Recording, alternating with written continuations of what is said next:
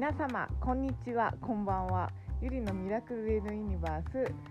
シーズン2エピソード14始まりました。皆様いかがお過ごしでしょうか？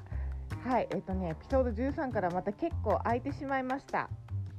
というのもですねえっと買い付けに行って帰ってきていろいろ商品をね品出ししたりとかね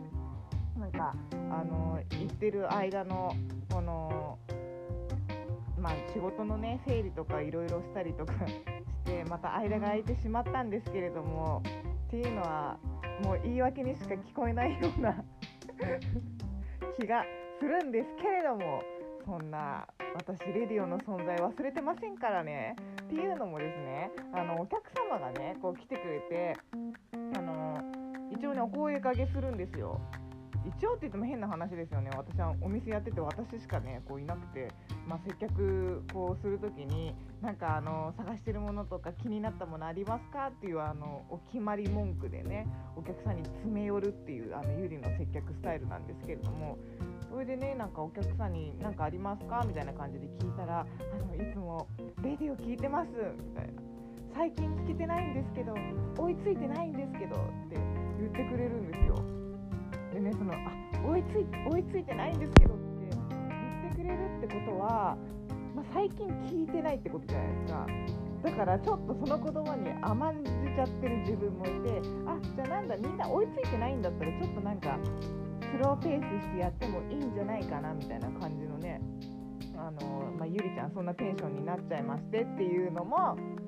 すいませんあのあれですよね。あの言い訳の一つになってしまうんですけれども。でもいいんですよ追いついてなくても皆様存在を存在を気にかけていただけたらそれだけで私は嬉しいです。ありがとうございます。ということで今回は何をお話ししようかとあのあれですよねセドナ編からセドナからねあのこの前あれだハートのじじいの話かな？ハートじいさんの話ですよね。そこから、えっと、そのね、次の日かなんかにね、私、あの、ペイソンダイヤモンドっていうね、ダイヤモンドを、あの、セドナに住む稲子さんと一緒にね、掘りに行ったんですよ。そう。で、その、え、ななんすか、そのペイソンダイヤモンドってってなりますよね。あの私もね存在知らなかったんですよ実はでもあのそのペイソンダイヤモンドっていうものをね掘りに行こうよ掘りに行こうよっていうのをね稲子さんからあの言われていましてねまあ時間があったら行きたいねなんて言ってたんですけど時間がありまして。そうで急遽そのペイソンダイヤモンドを取りに行こうっていうことで行ってきました。でセドナからね大体あれどんぐらいだったんだっけ？あれどんぐらい ?2 時間ぐらい？そう2時間ぐらい走らせてでえっとね大体セドナからフェニックスまで2時間なんですよね。でそのペイソンもセドナから2時間なんですけれどもフェニックスはねこうセドナからブーっと下に降りてくんですよ。でもね、えーと、ペイソンはねこうちょっと下に降りてきてね右にそれる感じなんですよね。でその、まあ、ペイソンダイヤモンドを掘りに行くって。言ってでどこ？そうペイソン、まあ、場所はペイソンだけどね。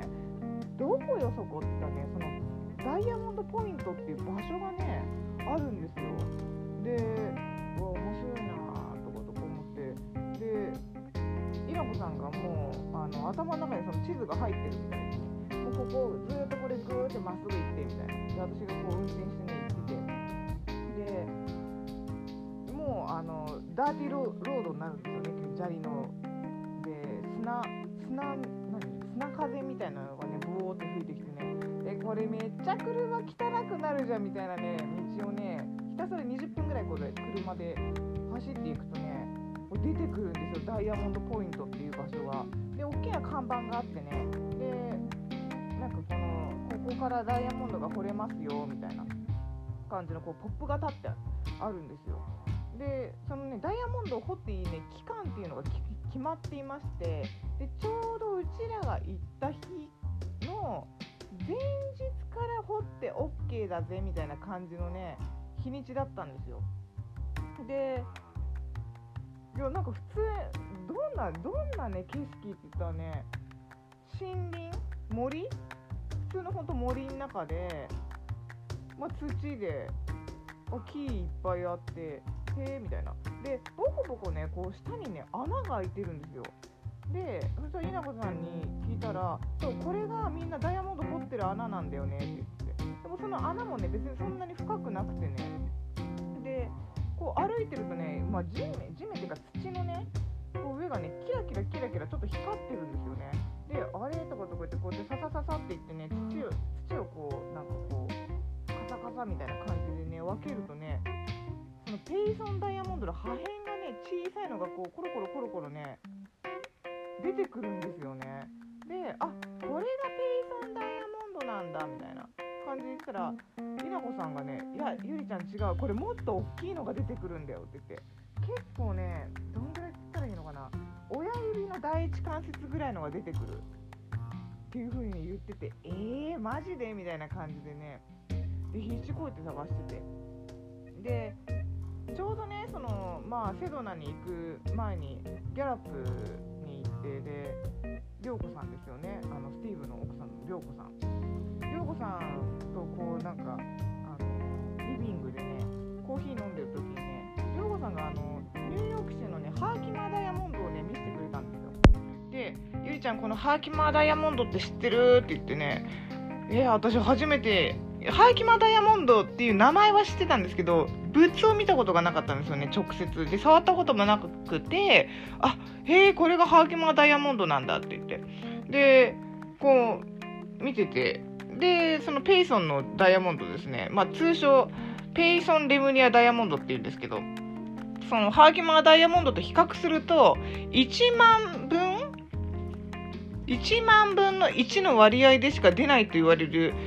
希少中の希少な水晶っていう風にねなんかあのググったら出てきたんですよね。でマジで？って私も思っててえこんな地面に破片いっぱいあるんですけどって言ってね結構心躍るっていうかもうなんかぶっ飛び級だったんですよね私の中で。で稲子さん結構そのペイソンダイヤモンドポイントの場所に来てて結構拾ってるって言ってて。で毎回ね、大きなその塊みたいなの拾って帰るんだよね、みたいな感じで言ってて、で、稲子さんちのね、家でもこう見せてもらったんですよ。ペイソンレムニアダイヤモンド。そしたらね、まあまあまあ結構大きい、こう粒で、で、どん、私がね、調べた金額だったらね、一粒そのなんか何？親指の第一関節ぐらいのが2万とかそんなもんとかで売れんのかないやもう宝の山じゃんみたいな感じでね。そうそうそう。でそこのそのペイソンダイヤモンドポイント。ペイソンペイソンダイヤモンドポイントか。そう世界有数のねパワースポットにもね認定されてるらしくてね。そうすごいですよね。それは私あの行った後にググって知ったんですけれども。で、セドナのね、カセドラルロックの下にはレムリア宮殿が眠ると言われているっていうのもね、後から知ってね、え、何それ？みたいな。私が今回行ったポイントじゃんみたいな感じでね、そう思ってて。で、こう、ずっとね、地面こうやって掘ったりしているんですけどね、その日はそんなに収穫はなく、で、稲子さんもね、いつもこう、取れるのに今回全然ダメだわ、みたいな感じでね、なんか2人でも、まあ、破片はね、私は拾う、拾ったりとか、で、稲子さんもね、こう、破片は全然見つけてたんですけどね、あんまりね、なんか、まあ、破片ばっかり持ってっても、みたいな感じでね、なんか、稲子さん別に何もこう持って帰らなかったんですけれども、私はもう記念にってことで破片を持って帰ってきました。でもそれでもね、破片でもすごい綺麗なんですよ。で、そのね、なんかあの、まあ、どんぐらい、セドナからどんぐらい離れてるんだって、80キロほど離れた場所にね、そのペイソンの街、そのペイソンダイヤモンドポイントっていうものがね、あるんですけれども、もしよかったらね、行ってほしい。これ、セド、まあ、セドナ行って、ダイヤモンド掘る掘、りに行こうぜみたいな感じであんまりそんななんないと思うんですけれども、そういう場所があるっていうね、ことをね、あの、教えたかった私は。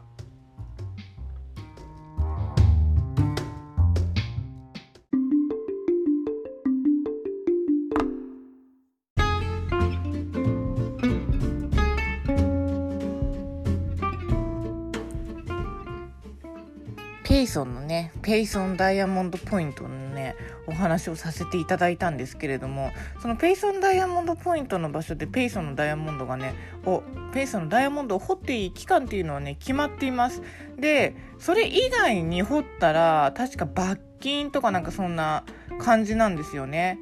ダメっすよみたいな。で私ねなんかあまあこうやって普通にこう掘りに行けちゃうんだ、まあ、期間中にだったらね掘りに行って持って帰ってもいいんだみたいな感じで思っていていろんなねあのアメリカのなんかそういう場所を調べていたんですよ。そしたらねちょっとね興味深い場所を見つけまして。でその場所がえっ、ー、とちょうど私もね、知らずに結構通ってたんですけれども、ペトリファイド・フォレスト・ナショナル・パーク。まあ、あの、国立公園ですよね。で、Petrified って多分あの宝石好きな人とかはねあれ？とかとか思うと思うんですけれども。であのー、まあ木のね化石ですよね。森林森林の遺跡化石となったえっと国立公園ペトリファイドフォレストっていうねあの、ペトリファイド・フォレスト・ナショナル・パークっていう場所があります。で、アリゾナ州なんですよね。で、こう、砂漠にこう、出てくる、あのー、ナショナルパークなんですけれども、ここはね、面白いことにね、まあ、木の化石がこう、ゴロゴロゴロゴロ落ちていまして、で、持って帰っていいの？みたいな感じになるような、ね、あの、場所なんですけれども、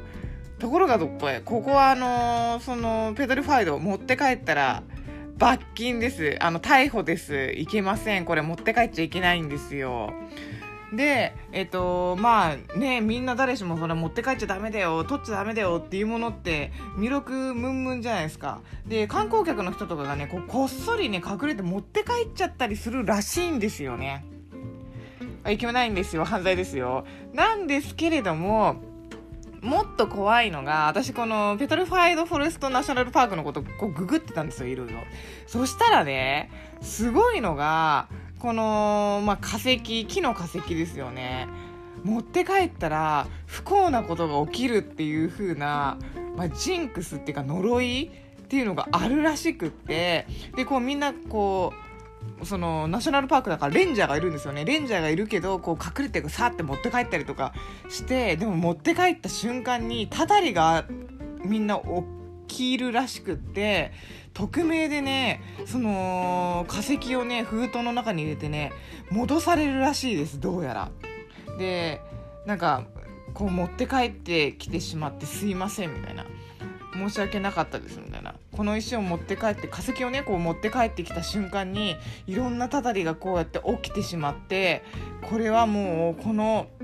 化石の呪いだと思うので戻したいと思いますっていうね手紙が添えられてるそうなんですよね。すごくないですかそれって。怖ーと思ったんですよね。で2億2500万年前のそのあの木の化石ってことなんですよね。でだからそのぐらいの、まあ、2億2億5000万の瞳だっけ？郷ひろみ歌ってましたけれどもね。なんかすいません2億5000万じゃないです。そのちょっとちょっとまだあの浅いんですけど2億2500万年前のですね。だその化石の呪いすごくないですか？そうでちょっとね調べたこと読んでみようと思うのですけれども昔大陸はまだ現在よりもずっと南の位置にあり平均温度も現在に比べ20度近く高かったと言われへ周辺は熱帯雨林化した濃い森林が生い茂り現在とは正反対だったようである。辺りは恐竜たちが徘徊し濃い酸素と濃い森林に囲まれた古代の自然があった。その後、長い年月が過ぎ、大陸は北の方へと移動を続け、氷河期を繰り返し、熱帯雨林だった気候は砂漠地方へと姿を変えていった。大木はやがて倒れ近くを流れた川底の泥に沈み相次ぐ火山活動で吹き上げられた火山灰が泥の中に混じり込みその火山灰は大木の細胞へと入り込む。もうほらあの私バカだから分かんなくなってきましたよ。ここら辺から。火山灰はやがて何？えっ、ー、と大木を丸々と化石化させたのである。ふん。ってことは火山灰が大木をこう何？こう覆って化石化させたってことか。で遠目に見るとまさに大木が倒れているかのように見えるが近づいて触ってみると紛れもない石化石化し自らの重さに耐えられず割れてしまった断面部分は輝いており宝石のような美しさを持っているアリゾナ州の中東部にありグランドキャニオンから離れモニュメントバレーに続くえっ、ー、とその一本南側南側となりななんだこれ？ちょっと部署おかしいぞ。観光道路から離れてしまうため有名どころの国立公園に比べ訪問する観光客はぐっと減るがグラングランデシェイ国立モニュメントもんん？ちょっとごめんね。ちょっとごめんね。キャえ？えっ、とキャニ キャニオンデシェイ国立モニュメモニュメントやメテオラアリゾナ隕石港等まで訪れる人には通り道なのでぜひ観光をおすすめする。すいません、あの横文字弱いんですよね、私。何？私が全然知らなかった、これ。私、モニュメントバレーのことなのかなとかとか思ってたんですけど。へえ、真夏になると、朝晩は比較的過ごしやすいが、日中は気温、平均気温？いや、違う。日中は最高気温が50度近くなるので、覚悟していくこと。はい、もう行きたくないですよね。50度近くなるところは行きたくないです。それでも乾燥しているため、耐え難い暑さという感じではないが、脱水症状等を避けるため十分な水分補給は必要。うーん。なるほど。どうですか？行きたくなりました？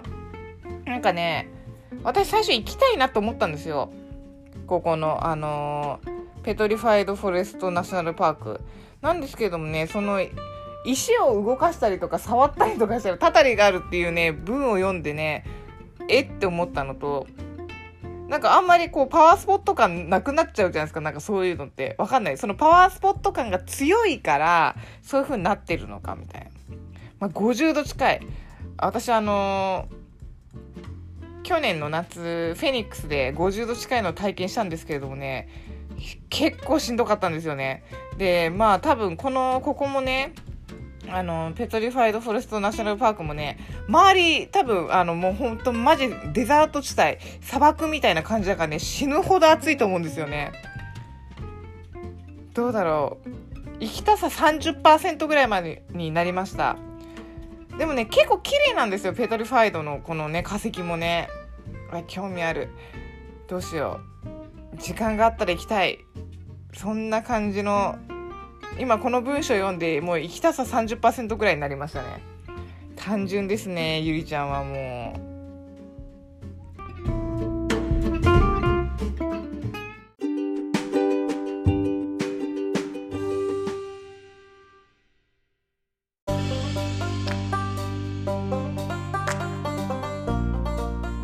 完全横文字弱しと漢字弱しのあのー、ゆりちゃんの頭のバグった感じがこのレディオでどんどんどんどん露呈されていくんですけれどもこんにちはこんばんはゆりです。ということでですねえっ、ー、とペイソンえっ、ー、とレムリアダイヤモンドダイヤモンドポイントのあの掘っていい期間がですね、えっ、ー、と、10月の1日から、えっ、と、2月の28日まで、これ多分毎年一緒なのかな？私はなんかあのポップを見た時にそういう風に書いてあったんでね。まあね毎年毎年多分あのポップ買えないと思うんだよね。結構でっかいねちゃんとしたあの壁みたいなポップだったんでね。そうあのね毎年その期間だけあのディグしていいですよっていうね期間なんでそれ以外はね掘っちゃダメなんですよ。ブッブーなんですよね。なんであのぜひもしねアリゾナ州マセドナ行ってなんか石掘っちゃおうぜみたいな感じのね人がいたらねレンタカーも借りて。元気がある人がいたらぜひ行ってみてください。私はね今回すごい貴重な体験をさせてもらいました。稲子さん本当にありがとうございます。そうあのお店にもねあのー、ペイソンダイヤモンドの破片ですね。私あのー、塊をね見つけることができなかったんで破片になってしまうんですけれども破片お店に置いときます。あの、レディを聞いた方、ちょっとあの、ペイソンの、あの、例の物見してよ、みたいな感じで言ったら、ぜひ、あの、お見せするんで、言ってください。ってことで、今回は、この辺で、お開きにしようかななんて思っています。で、あの、インスタグラムの方にね、そのペイソンダイヤモンドの、あの、場所とか、あの、写真ですね、ちょっと載っけたいと思いますので、ぜひぜひそっちの本を見てみてください。ということで、ゆりのミラクル・リード・ユニバースシーズン2エピソード14この辺でお別れになります。では皆様ごきげんよう。さようなら。あばよ。